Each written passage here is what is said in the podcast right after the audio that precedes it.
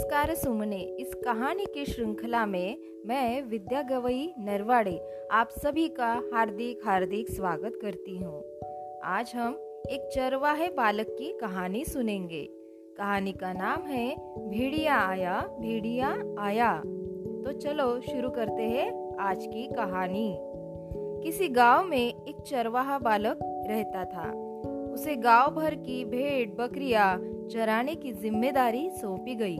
वह भेड़ बकरियों को प्रतिदिन पहाड़ी पर स्थित चरागाह में ले जाता और उन्हें चरने के लिए छोड़ देता।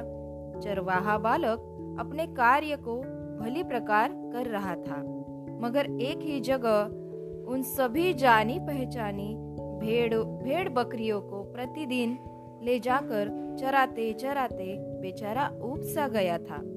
उसने सोचा कि क्यों ना दिल बहलाने के लिए कुछ हँसी मज़ाक किया जाए। बस, लगा ज़ोर ज़ोर से डरी हुई आवाज़ में चिल्लाने, भेड़िया आया भेड़िया आया, बचाओ बचाओ, भेड़िया भेड़ बकरियों को खा रहा है।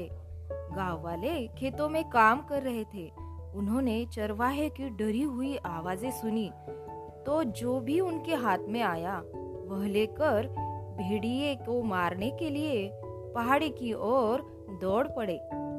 परंतु वहाँ पहुंचकर उन्होंने देखा कि भेड़ बकरियाँ तो आराम से चर रही थी और चरवाहा बालक हंस रहा था।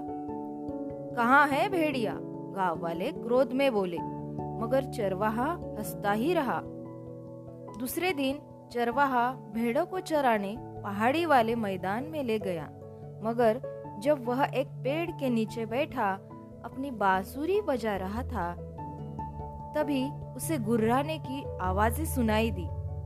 उसने सिर उठाकर देखा तो कुछ दूर पर सचमुच एक बड़ा सा भयानक भेड़िया गुर्राता हुआ भेड़ों की ओर बढ़ रहा था। भेड़ों ने एक खूंखार भेड़िए को अपनी ओर बढ़ते देखा तो मिमिया कर इधर उधर भागने लगी। चरवाहा बालक भयभीत हो गया. लगा ज़ोर ज़ोर से चिल्लाने, भेड़िया आया भेड़िया आया, बचाओ बचाओ. इस बार वह बहुत डरा हुआ था, चिल्ला चिल्ला कर सहायता की पुकार कर रहा था। वह काँप रहा था और गाँव की ओर आशा भरी नज़रों से देख रहा था। मगर गाँव वालों ने सोचा कि चरवाहा बालक मज़ाक कर रहा होगा। वे नहीं आए।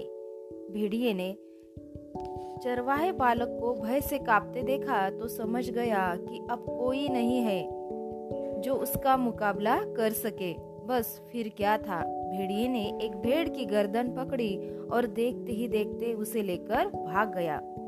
भेड़े, बहु, भेड़ बकरिया बुरी तरह मिमियाती और छटपटाती रही। चरवाहा बालक रोता हुआ गाँव वालों के पास आया और दर्द भरी कहानी सुनाई।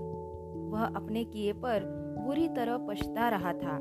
चरवाहे बालक के माता पिता तथा गाँव वालों ने उसे खूब डांटा। बालक ने भी अपने मूर्खतापूर्ण कार्यों के लिए क्षमा मांगी और वादा किया कि भविष्य में वह ऐसा मज़ाक नहीं करेगा।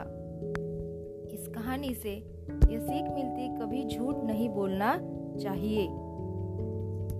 कहानी सुनने के लिए धन्यवाद। Stay home stay safe thank you